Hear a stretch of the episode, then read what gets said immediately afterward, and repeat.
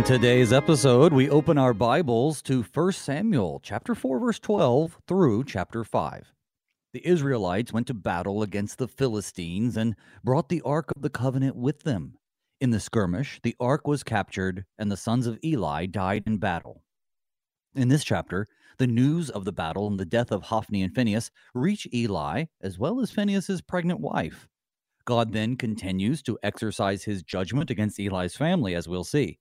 Meanwhile, in Philistine country where the ark was taken, Yahweh gets glory over the false god Dagon and he punishes the Philistines with tumors. Good morning and blessed Easter tide. Today is Tuesday, May 2nd, and you're listening to Thy Strong Word, where each weekday morning we explore the holy scriptures to which God bespeaks us righteous and nourishes our faith. I'm your host, Pastor Phil Booe of St. John Lutheran Church in La Vergne, Minnesota. Many thanks to the Lutheran Heritage Foundation, whose generous contributions help support Thy Strong Word. LHF is a ministry which provides Lutheran resources in various languages. Visit them online at lhfmissions.org to learn more about their translating and publishing work. Well, now, please join me in welcoming my guest for this morning to help us explore the second half of Samuel chapter 4 and all of chapter 5. It's the Reverend Kevin Parviz, pastor of Congregation Chai Shalom in St. Mm-hmm. Louis, Missouri. Pastor Parviz, welcome back to the show. Good morning, Pastor Booe. How are you? Oh, I'm doing great. Can't complain. How has life been treating you this Eastertide? Um, I am the same. I I can't complain. I'm doing well. Well, here well here in I don't know how it is down there in St. Louis, but here in Minnesota, we are finally getting some warmer weather. Although in our little neck of the woods there's a lot of wind, so we can't really enjoy it just yet, but uh, love the love the warmer weather. So happy that things are starting. It just makes me feel better, and I'm sure I'm sure it does you too. Yeah, we're having a lot of wind as well. So I uh, I'm headed out later this week to northern Michigan. So I'm looking for colder weather. So we'll see what happens. Oh no. Okay. Well, uh, yeah, you'll have to see. Well, I'll tell you what. Uh, before we dive in, I'd love to start uh, our time together in prayer, and as always, I'd like to invite you to do that. You bet. Thank you. Abba Father, thank you for this day, and uh, yes, even wind that gives us such uh, joy, at least to our sights, uh, to see all the trees swaying and dancing to your praise. And we pray, Father, that you would continue to uh, show us your glory and uh, protect us from our sinful selves and help us all, always to give glory to you. B'Shem Yeshua HaMashiach, in the name of Jesus, our Messiah. Amen. Amen. Well, brother, we are really starting in the middle of chapter four. It's just dividing it up to kind of make it a little even. Um, so we're very much, even as we go through chapter five, in the middle of an account of this battle. Uh, maybe before we start with uh, chapter 4, verse 12, it might be a good idea to catch everybody up. So, where have we been um, in this recent uh, situation before we go where we're going? Well, you just gave a wonderful summary of the whole the whole morning here, but um, yeah. So we have Eli and Samuel, and uh, Eli was a good priest, but his sons uh, Phinehas and Hophni were pretty awful priests. And because of them, as well, the way they're leading with the leading Israel, as well as the people themselves, they are um, they're doing what I prayed against. They're living and and uh, just sort of encouraging their own sinful natures, and God is not going to allow that His people to uh, to prosper when that happens. And uh, so we have this big battle, and God, you know, I, I always think the language is wonderful because you know, when the Philistines are fighting against Israel, they wonder how they're fighting against God. And when Israel loses, you know, why is God fighting against them? They know what the shtick is here, right? So uh, God is chastising his people, and yet the Philistines are not going to uh, reap the reward either. So. No, they certainly don't. So everybody is on the wrong, as is often the case in these narratives. You know, nobody is doing the right things, uh, but we are going to see how it plays out in the in the next chapter. So we're going to begin with chapter four, verse 12. And I'm just going to read it and then we'll get back to the discussion. So here we go. Um, we are starting with uh, the death of Eli. A man of Benjamin ran from the battle line and came to Shiloh the same day, with his clothes torn and with dirt on his head. When he arrived, Eli was on his seat by the road watching, for his heart trembled for the ark of God. And when the man came to the city and told the news, all the city cried out. When Eli heard the sound of the outcry, he said, What is this uproar? And then the man hurried and came to Eli. Now Eli was 98 years old, and his eyes were set so that he could not see. And the man said to Eli, I am he who has come from the battle. I fled from the battle today. And he said, How did it go, my son? He who brought the news answered and said, Israel has fled before the Philistines, and there has also been a great defeat among the people. Your two sons also, Hophni and Phinehas, are dead, and the ark of God has been captured. And as soon as he mentioned the ark of God, Eli fell over backward from his seat by the side of the gate, and his neck was broken, and he died. For the man was old and heavy, and he had judged Israel 40 years. That's verse 18. We're going to stop right there. So we have this uh, we have this messenger. He, he's fleeing from the battlefield. Uh, I guess I'm I'm I'm finding this cosmically amusing only in the sense that he fled. He gets to Eli and he says, I came from the battlefield. I fled. And Eli goes, Well, how did it go, my son? And it's like, yeah. Well, I'm, I'm running away. How do you think it's going? Uh, but anyway, starting at the uh, starting at the top, um, the people are lamenting. Uh, but Eli, he's upset because of the ark. Uh, he doesn't know that it's been captured. Uh, am I assuming correctly that you know a lot of his upsetness is coming from the fact that he's not on board with them dragging the ark out ark out to battle. It's not proper. And, and and in some sense, and I you know we can't argue this necessarily from the text, but uh, Eli, having been at least for most of his life, although he really failed as a father, I have to say, but having uh, having served for most of his life as a relatively faithful priest of Israel and service to the ark, I think that there I, I sometimes get the sense in here that Eli can feel in his spirit that something is wrong. Uh, you know, he wasn't fond of the idea of taking the Ark of the Covenant out into the battle in the first place. And I think when it says he's fearing for the Ark, uh, trembling for the Ark of God, um, his heart trembled, and I just get a sense that he he has a sense that something has something terrible has happened. And uh, and then, of course, I'm always brought up short here because you know I'm old and heavy, and you know here we have poor poor Eli just falling over backward from his seat and dying, breaking his neck. That's a pretty graphic illustration there. It is graphic, but one thing that stands out to me, aside from the, being old and heavy, which I noticed that too, is the fact that it, it, it isn't. He says your two sons are dead and the yeah. ark has been captured. And then it says, as soon as he mentioned the ark, Eli fell over backwards. Again, yeah. not reading too much into it, it's almost as if his concern was even more for the ark than his sons. Well, and I mean, he he had already chastised his sons and told them that they were going to bring doom um, upon Israel because of their behavior. I mean, certainly a father loves his sons no matter what, but his loyalty and his fealty, if you will, was to God, and and and the ark was the the presence of God in that place that has been taken. Well, and we have this judgment that God had foretold would happen, or you know that God had told Samuel anyway, and this is all coming to pass. Right, Judgment Day has come. The two sons yeah. are dead, so now Eli, he literally, when he falls over, his fall is very symbolic and representative of of the fall of his family. You know, he he he is now um, tumbling over, uh, and and he will die.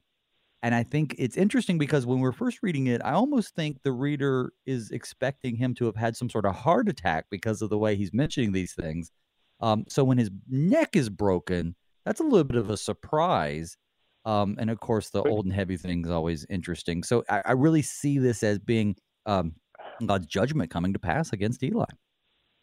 Yeah, I mean, it's interesting that his neck was broken, and I cannot help but but bring to mind, you know, Moses' admonition that we are a stiff-necked people, and you know, we set our neck against God, and God won't even take that. And then, of course, we have these last words, which not only is it symbolic of the end of Eli's family, but it is physically the end of Eli's ministry. He had judged Israel 40 years that 40 again there being right. sort of a completion number of his ministry. It is done.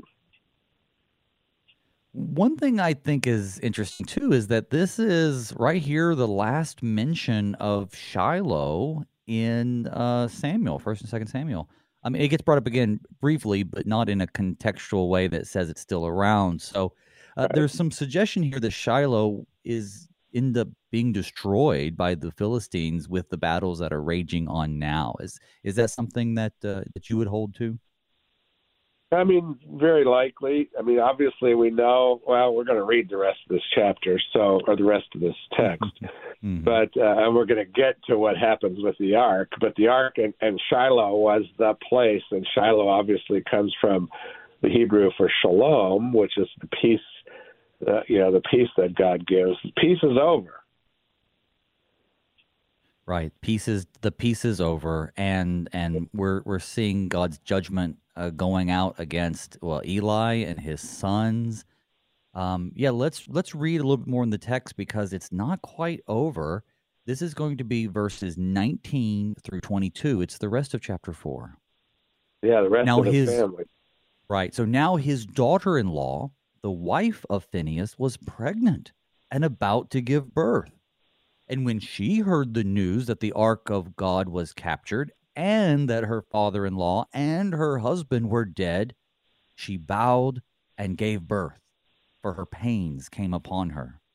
And about the time of her death, the women attending to her said to her, Do not be afraid, for you have borne a son. But she did not answer or pay attention. And she named the child Ichabod, saying, The glory has departed from Israel, because the ark of God had been captured, and because of her father in law and her husband.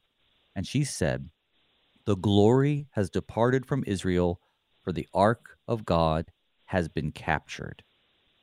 Um, yeah, you know, a very interesting situation here because her child um, is a continuation of the line she succumbs to her childbirth, uh, and so now we have more dead people, and it's um, it, it's it's weighty, it's it's it's graphic, it's it's it's an interesting um, play of events. Take us through them a little bit. I, I just think this is the the the finish of Eli's line, basically. Although Ichabod apparently lives through this, and we uh, we can go on to that if we want to, although I don't know how much evidence there is for that. But she, uh, it's it's strange that she dies as well. I mean, the the anxiety that the capture of the ark and you know perhaps the death of her father-in-law and her husband also, but it was just too much, and and she she dies, and that's a it's a it's it's almost the end of this line coming to conclusion here with Ichabod, who is the you know as is often the case in in uh, these prophetic kind of utterances, these children are named as prophecies.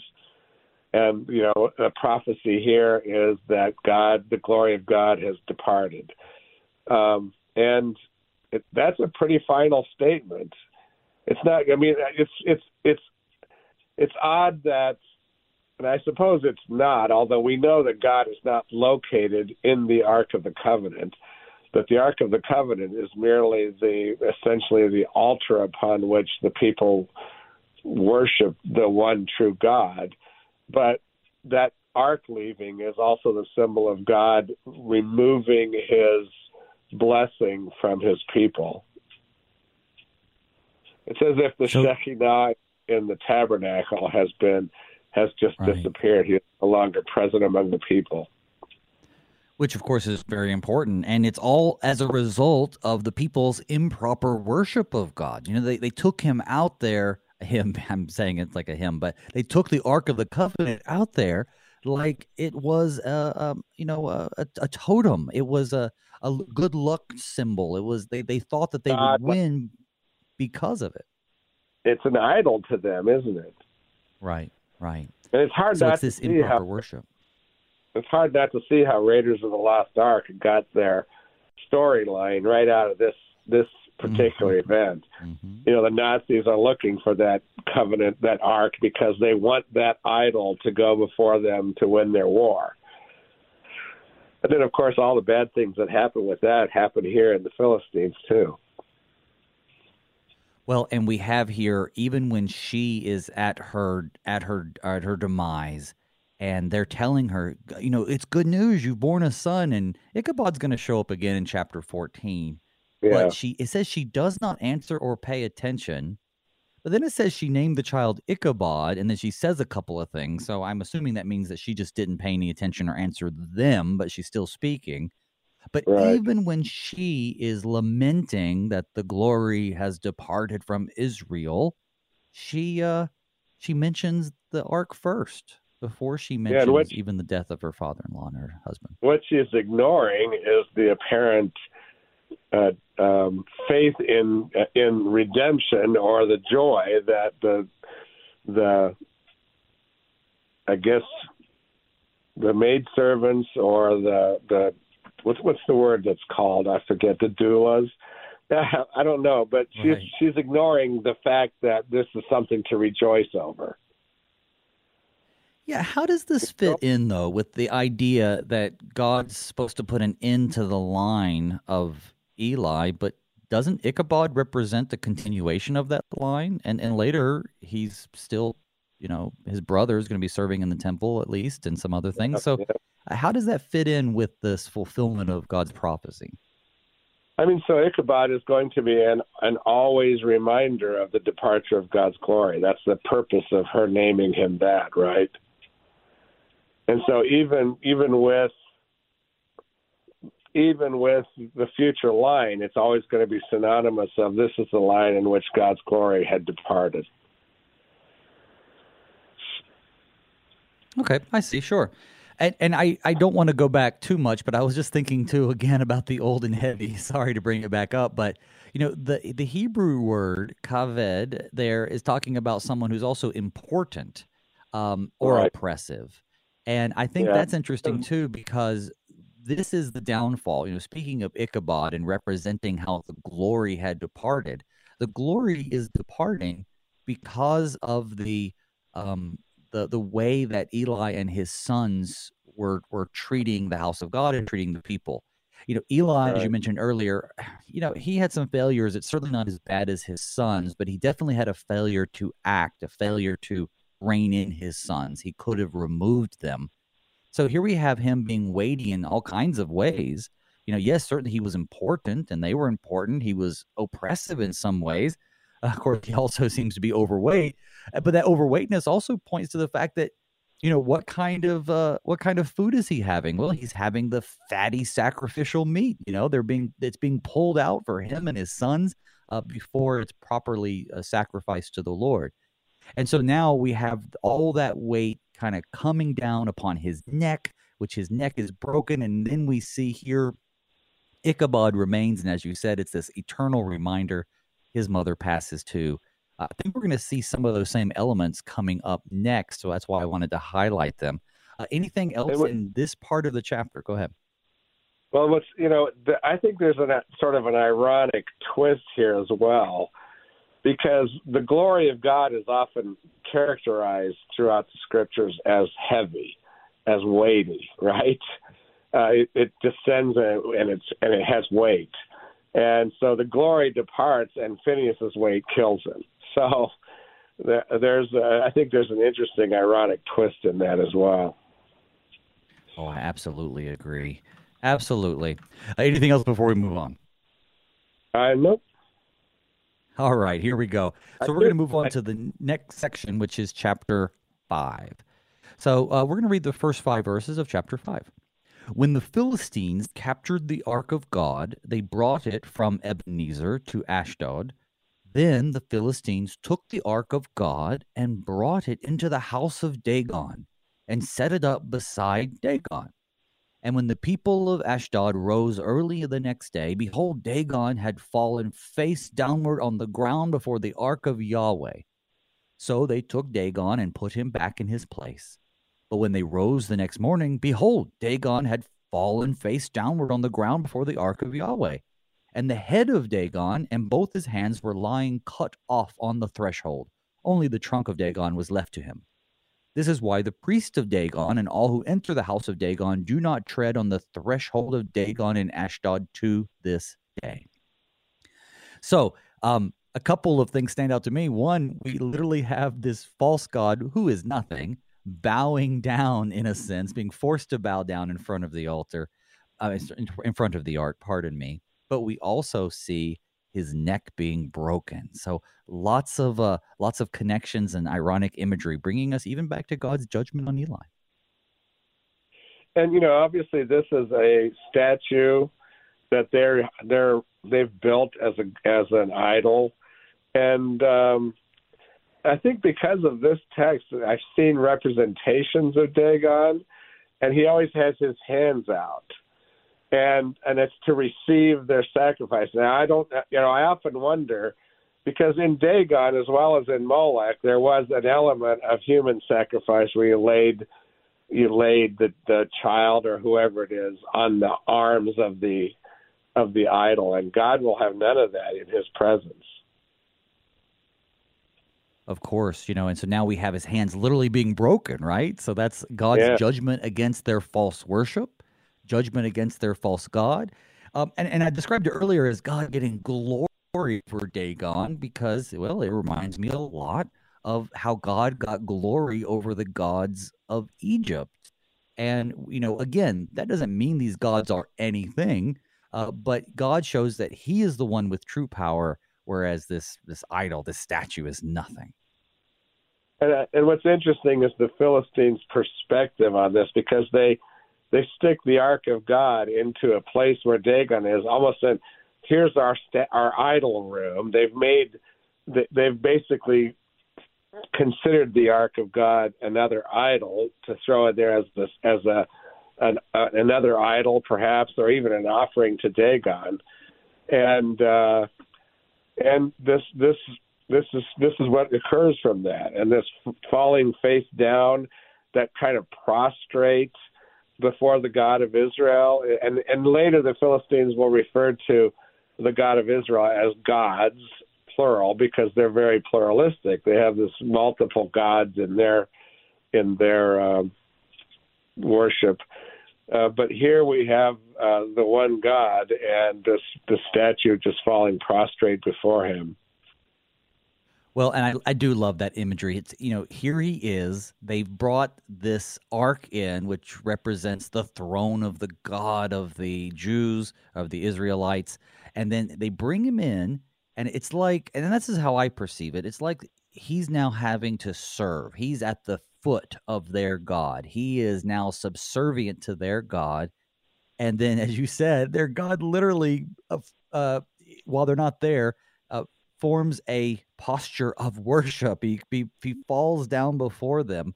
But I think what's even what's even more striking is then it says, so they took Dagon and put him back in his place. That sentence alone is a humorous in the sense that their God has so little power, he can't even move on his own because he has no power. He's nothing.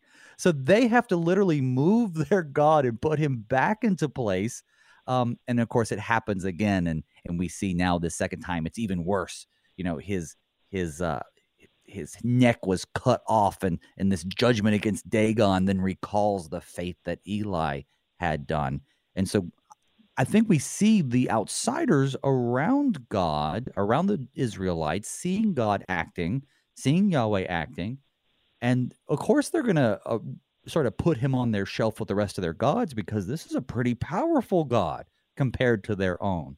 Um, and and that's what we see, I think, taking place here in a very symbolic way and a very literal way. clearly they know the story of the Exodus. And and you know one has to wonder if the first time they didn't think, well, he just fell over, so we'll set him back up. And then the next Right. day it was like, no, he didn't just fall over. And the hands that would have received their tribute are on the. Now, I think on the threshold is an interesting thing because, you know, in one hand, in one sense, this reminds me a little bit, and and please, you know, humor me here for a second Sure, when go for it. John Peter are at the tomb and they look in and Peter goes in and the the the headpiece is folded and off to the left and that it says when they saw that they believed and of course we can talk about what they believed. But it was not as if you know somebody just took the body and left the cl- the grave clothes there and they were just you know left behind. Somebody was very particular.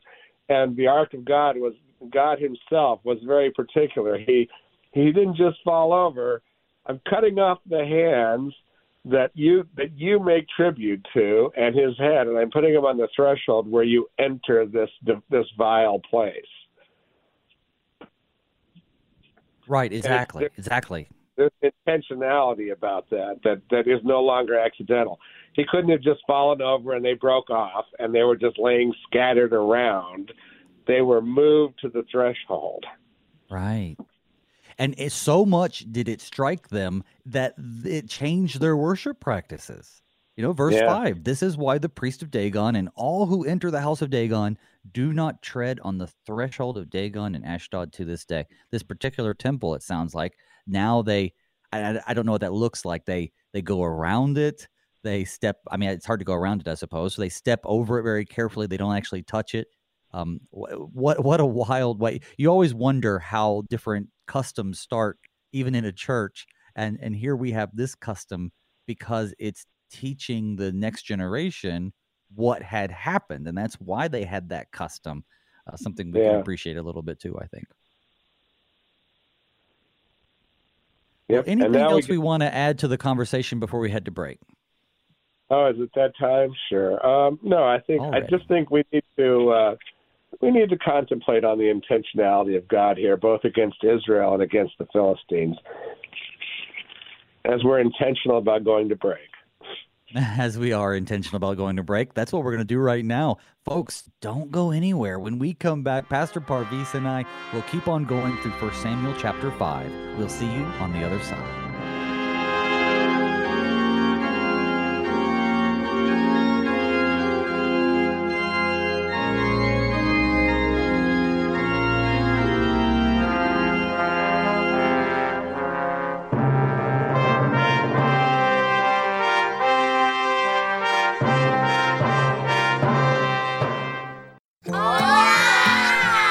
These are the voices of young Lutherans in Mexico City, children who are excited to learn more about their Savior, Jesus.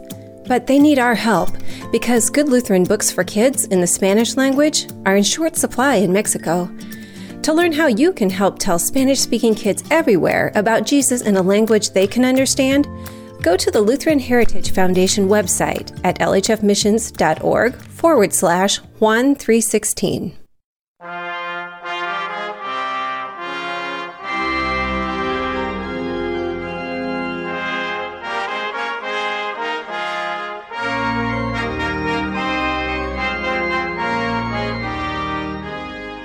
Welcome back to Thy Strong Word. I'm your host, Pastor Phil Booe. With me this morning is the Reverend Kevin Parviz, pastor of Congregation Chai v' Shalom in St. Louis, Missouri. I'm so grateful that you've joined us this morning, whether you're coming to us live on the air or on demand at KFUO or as a podcast. If you enjoy listening to Thy Strong Word, would you be so kind as to share your love of the show with your friends and family? And if you have any questions or comments, feel free to direct them to me at pastorboo at gmail.com. You can also find me on Facebook. Just drop by and say hello. I'm so encouraged that you tune in and grow in faith with me and my guests each weekday. So thank you for listening. Well, now, Pastor Parviz, before the break, we had just started the part uh, of chapter five where God is starting to get glory over the false god Dagon of the Philistines. Um, but now he's going to start doing something that affects the people themselves. we're going to start with verse 6, and we're going to go ahead and read to the end of the chapter. So, verse 6 through 12. The hand of Yahweh was heavy against the people of Ashdod, and he terrified and afflicted them with tumors, both Ashdod and its territory. And when the men of Ashdod saw how things were, they said, The ark of the God of Israel must not remain with us, for his hand is hard against us and against Dagon our God. So they sent and they gathered together all the lords of the Philistines and said, What shall we do with the ark of the God of Israel? And they answered, Let the ark of the God of Israel be brought around to Gath. So they brought the ark of the God of Israel there. But after they had brought it around, the hand of Yahweh was against the city, causing a very great panic, and he afflicted the men of the city, both young and old, so that tumors broke out on them. So they sent the ark of God to Ekron. But as soon as the ark of God came to Ekron, the people of Ekron cried out, They have brought around to us the ark of God of Israel to kill us and our people. And they sent therefore and gathered together all the lords of the Philistines and said, Send away the ark of the God of Israel. Let it return to its own place, that it may not kill us and our people. For there was a deathly panic throughout the whole city. The hand of God was very heavy there the men who did not die were struck with tumors, and the cry of the city went up to heaven. So the hand of Yahweh was heavy against the people; he afflicted them with tumors. Um, that's a, it's it's definitely a shift, right? We have him uh, supernaturally uh, causing uh, the god Dagon statue or whatever this giant idol is to fall and crash down into pieces, at least his hands and his neck. And now he's afflicting the people themselves with tumors. Uh, take us through what's going on.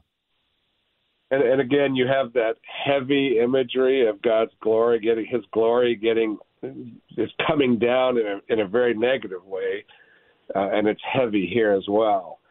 Uh, and I, you know, I just think this is, you know, again, this is where they they get this uh, business with uh, Raiders of the Lost Ark, but um, you know, and, and so they posited that, and I've actually read in this, uh, you know, when I was an unbeliever early in my life, uh, I studied the whole Erich von Däniken mythos, uh, and you know, he was positing that the Ark of the Covenant was some kind of nuclear reactor, mm-hmm, and right. it's just silly because the reality is you don't need plutonium to get tumors. You can do God can do that all by himself.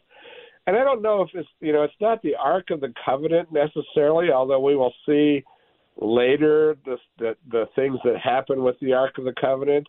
But this the Ark what is the Ark of the Covenant a symbol of? What is inside of that? You've got the the Ten Commandments. You've got a jar full of manna. You've got a staff that bloomed. I mean, these are the symbols of God's glory over Egypt and over and His provision for His people. The Ark of the Covenant is the place where, you know, we as human beings uh, in the Exodus uh, came, and God's glory was present when it was present, and and so it has become. It's it's easy to understand why it would become not only an idol, but now with the Philistines, something to fear, because in its presence where they are mistreating it and, and misunderstanding what, who this God of Israel is, uh, they're getting sick. They're getting these tumors, and and that gets a little weird over in chapter six. But um, uh, they're they're suffering in the presence of God, and they're not recognizing it. They're just talking about the ark. Move that ark, and we'll be fine. And when the where the ark goes, the people are sick. But it doesn't really say that when the ark leaves, they are healed either. Well, and they're definitely giving credit in the wrong direction, right? As you're yeah, as you're pointing yeah. out, it's not the ark itself. You know, Von Däniken. I'm familiar with all of that stuff too. Uh, I just yeah. have a a strange fascination with the way people will will create some uh, uh convincing sounding but clearly dubious uh, retreads of history and and that whole stuff is definitely one of them. But this idea that yeah that's some sort of nuclear thing or it, it has some sort of power in and of itself to cause people to get sick um, is really trying to strip from god his power and and that's what they're doing too though right? They don't they ser- go ahead go ahead. Well, I mean, it's cementing the idea that they consider this ark just to be an idol. The ark is God Himself, not God, but the ark, right? Just right, as right. Dagon has power, this little statue whose hands and head are cut off, um, this ark has power. When it's not, you know, the statues are just man-made things that have no power. It's the it's the it's God behind it.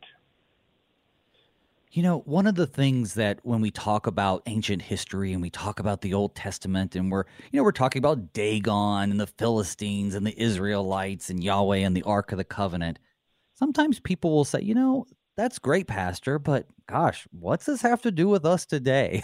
what would be your response, right? What can we take away from this today that helps us appreciate uh, our God for who he is?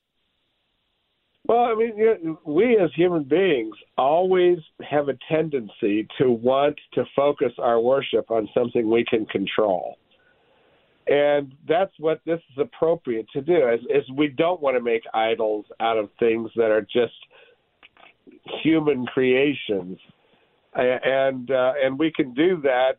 You know, four leaf clovers, all kinds of stupid things that are in, in our in human mythology and we give things power. You know, we give, and that that's not what we need to focus our attention on. The one who is the power, and that is only the only God. I mean, I, you know, I always struggle with the language of that He is God among gods. Uh, it gives us the impression that there's a pantheon of gods, but no, that just means that He is the only true God among all the things that we have made gods throughout our life. Right. That takes us back to Luther's definition of, you know, a God is whatever you put your faith, hope, and trust in. So you're absolutely right. I mean, God of gods is simply saying that there is a God over and above all the gods that we create for ourselves. And, and I think that's also difficult when we talk about things like Dagon because you have two different perspectives here. You have the the Philistines and and I've always wondered, and this was same with the Egyptians and the other, you know, Canaanite deities do the people really believe that these statues or these thrones represent um, the gods? They believe that the physical items themselves are divine, even though they know how they were made, or or do they kind are they in on it? Do they kind of know? Well, this this really isn't anything, but this is our practice. And and I bring that up because when Yahweh comes on the scene, the God of gods, so to speak, as you were saying, then then it's a uh, it's clear that he has real power, whereas theirs do not. And so today we face that same thing. We put all our faith, hope, and trust in so many different gods, so to speak, that do not have power, and we neglect the proper worship of our one true God, which is sort of what's behind all the things that are going on here.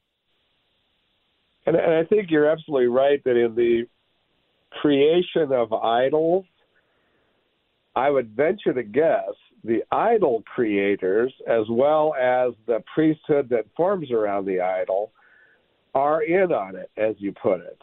Mm-hmm. Um, that, that you know this is this serves their cult practices, right? We see that in the New Testament where Paul goes to uh, to Mars Hill and sees all the uh, other gods. There, there's it's like a it's like a flea market of gods there, right? Mm-hmm. Um, and and it's just so ludicrous that that.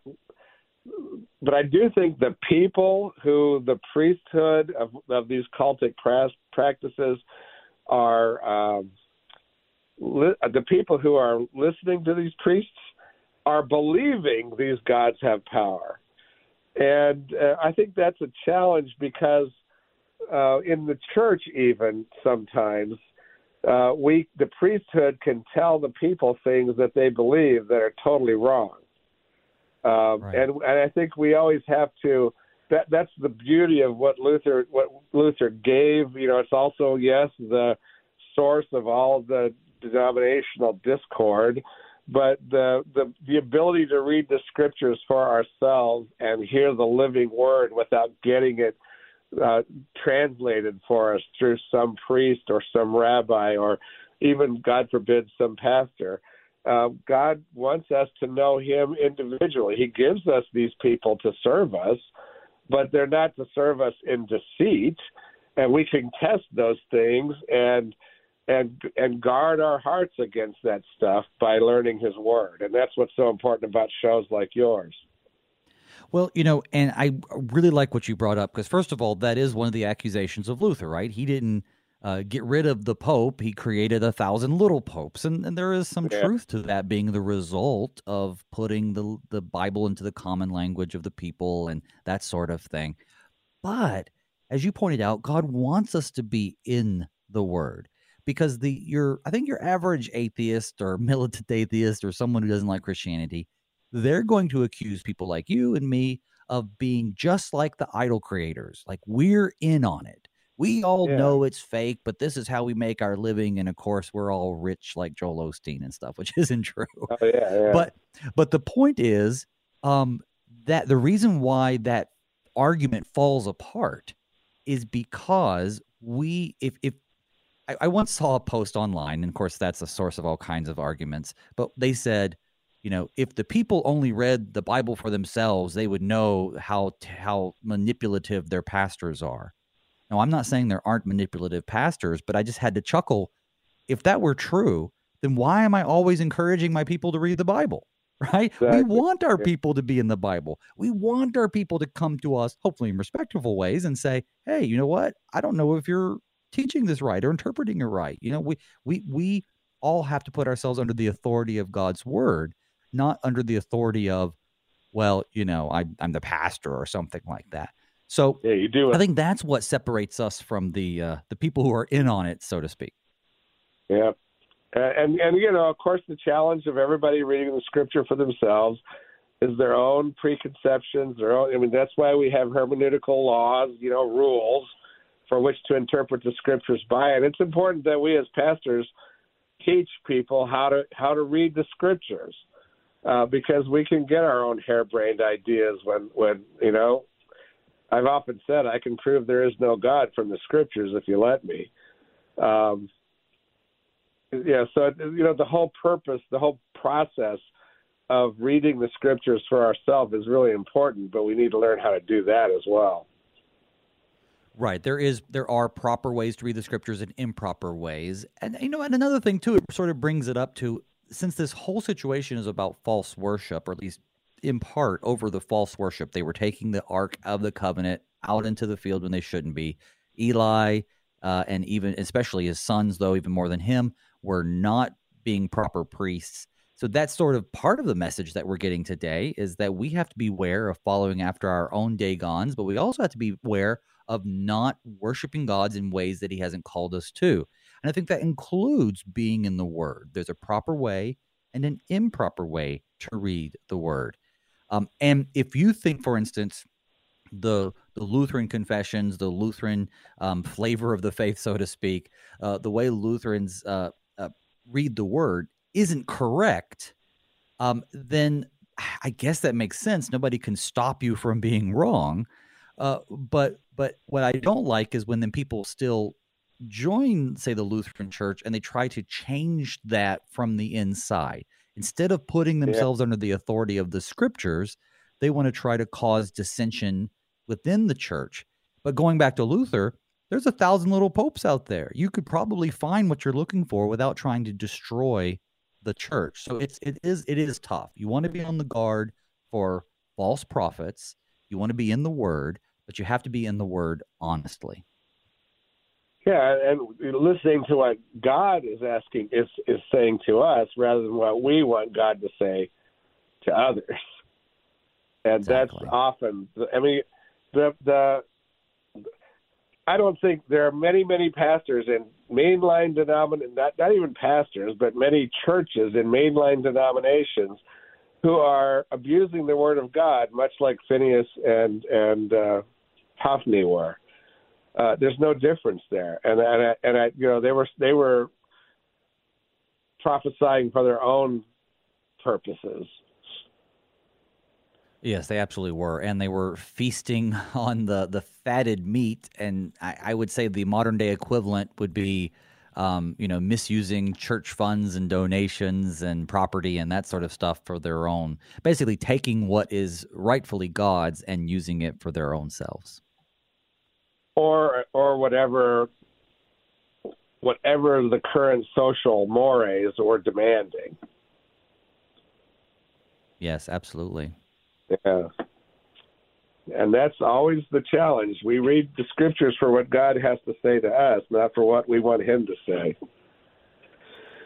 So, you know, this is taking us a step back, but I, I glanced down here at my notes and I, made a note about the tumors. Now, uh, you know, we we have here there are I guess the Hebrew, and you can correct me if I'm wrong, but I guess the Hebrew here really is is leaning on just this idea of welts or or things that are inflamed, and so uh, some people have interpreted tumors as being hemorrhoids, which I guess in our parlance might be a little bit more humiliating for the people.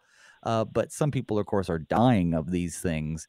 Uh, tumors lends itself to the idea of the von Däniken nuclear theory, but it uh, right. I think the hemorrhoids bring in a whole new aspect of it. Did you look into that at all? I, I've heard that, and I've often, you know, there are times when actually it becomes uh, fairly clear that uh, that these these things do happen. But I get the sense that people are these are tumors that people can see uh, because they're going to make idols out of them here in the next chapter. Oh, you're um, right. You're right. That's no, that makes sense. That makes sense. so I don't know if anybody's gazing up my tuchus to check out the tumors. that you know, I, I, wouldn't be comfortable with that. But well, you're right because we, we won't get there today, of course. But in the next chapter, which we'll be covering tomorrow, they actually, yeah, they make golden objects in the shape of these tumors or hemorrhoids or whatever they are. That would be very, uh, very odd. Uh, the Jewish historian Josephus actually thought that the affliction of the Philistines was dysentery, which is an interesting interpretation. I'm not sure how he gets that. And I certainly don't know how you make a golden idol out of dysentery. So that that in itself is odd. Um, yeah, later yeah. on, too, and I don't want to jump too far ahead, but later on, in addition to making these golden tumors, which they're providing to the Israelites as, I guess, an offering for their guilt, they also make rats so there is some uh, there is some speculation that if the rats are involved, then maybe God is using a natural means to punish these people, and perhaps it's the bubonic plague or something similar. Right, yeah. Black plague or something like that, because there is this the whole mice thing or rats, as you should put it. I don't know. The whole the Philistines' response to all this is certainly bizarre, if you ask me. But then Israel's response is just as bizarre. But we always have to remember that there's still a prophet in Israel. Samuel is still around. Well, that's right. That's right. You know, so they they're bringing it around town. They're having all this deadly panic. the The hand of God is heavy there. There, we're hearing that word heavy again. We, you know, we, we brought it back earlier, and that's why I wanted to illustrate it before the break. Is that you know Samuel was heavy, you know, big fat guy eating all the fatty meats, but he was also um, heavy in importance, heavy in oppression, and then because of his heaviness, God had uh, judged him. Then the giant, heavy god Dagon, the statue, is is toppled by our God, and now God is continuing to be heavy or or have a heavy hand against the people by punishing them. Uh, what ultimately is the point here? What what ultimately is God accomplishing for both the Philistines and the Israelites? Um, and you know, I guess as we're getting towards the end of the show, we have about eight minutes left. Um, how can we take this and apply it to our lives today? Well, you know, again, I go back to Eli, his heart trembling about the ark, even though it's not in his presence. He's just worried about it, right? Uh, he's worried about the consequences. He's worried. He know, you know, I think God makes His presence known if we can only feel it, if we if we look for it. I mean, I don't know about you, but I have. I mean, our sanctuary is just a room four walls, a ceiling, chairs, furniture. it is just a room. It's like my living room. If I go into my living room, however, I don't feel the same way that I feel when I'm sitting in the sanctuary by myself, even with with the rest of the people around me. There, it just there is, and God is just as present with me in my living room as He is in the sanctuary, and yet He makes Himself known in different ways. And so, you know, I, I often wonder in the case of the, the, the lords of the Philistines what they had against Gath and Ekron. You know, the Ashdod is falling under disease, so let's send this thing to some of our other cities and let's see what happens there. Um, that's you know, God is God is making His presence known to the lords of the Philistines. He's made His presence known to the Israelites by removing the glory from them, allowing them to see the defeat that they have without him. That he wants us to know he's there, and that that heaviness, even when the glory of God descends upon us, it's it's a weighty thing that we know is there, even if we can't define it all the time. Well, one of the things that we know is that the Ark of the Covenant, you know, represents or is, is usually in the Holy of Holies. So God's presence is there in the tabernacle we know that God's presence is with us today because he's told us that he comes to us in his word and sacrament in very objective ways. And so I make a little bit, and I hope it's not too much of a leap, of a connection between the misuse of the sacrament as Paul was describing in, in Corinthians, um, and people who were dying and falling ill and being sick because of their misuse of the Lord's Supper. And here, it's also about God's presence. This case, God's presence that accompanied the the holy things of worship, and now He's making His presence known in judgmental ways against those who are misusing them. I think there's definitely a connection there. Yeah, yeah, and, and that's one thing God is good at is making Himself known. We might try to ignore Him, but He makes Himself known, and His His His presence is heavy. Well, that makes sense. Uh, what else do we see here before we're almost? We just have a few minutes left, so I'm going to give you the the final words. Well, uh, you know, I find, I guess, if we're going to have the final words, I, I guess uh, I want to finish with the end of chapter five because this is kind of interesting. Uh, for there was a deathly panic throughout the whole city. This is Ekron by now and the hand of God was very heavy there. And so we, we, we've talked about that heaviness. And it says, The men who did not die were struck with tumors, and the cry of the city went up to heaven. The cry of the city went up to heaven. And that strikes me as the, the uh, again, we're back to the Exodus. God heard the cries of his people in, in uh, Egypt, and he answered their cries the cries of the city of Ekron, the cries of the cities of the Philistines went up to heavens. How did God receive those? And I think that's uh, something that's really struck because when we cry out to God for something, is it to fix, to, to, to heal us without a bending of the knee to the God who can do that? Uh, and I think that's, uh, and it, you know, I always find out in, in natural disasters, people who would not otherwise ever think about God are suddenly praying and crying out to God. Um, God makes his, himself known, but when we cry out to God, He does hear our prayers. But if our prayers are self-serving and not bending a knee to His kingship, I think we have to question uh, just how uh, just how often we come before the Lord. I think so too. You know, it's a shame that God will wait. I'm sorry, pardon me. That people will wait. Give me, uh, yeah. forgive me there. That people will wait till God has to push them to the brink of disaster before they turn to Him. Well, I'd like to thank my guest this morning, the Reverend Kevin Parviz, pastor of Congregation Chai v' Shalom in St. Louis, Missouri. Thanks, Pastor, for being on the show. Thank you. Blessings on your day.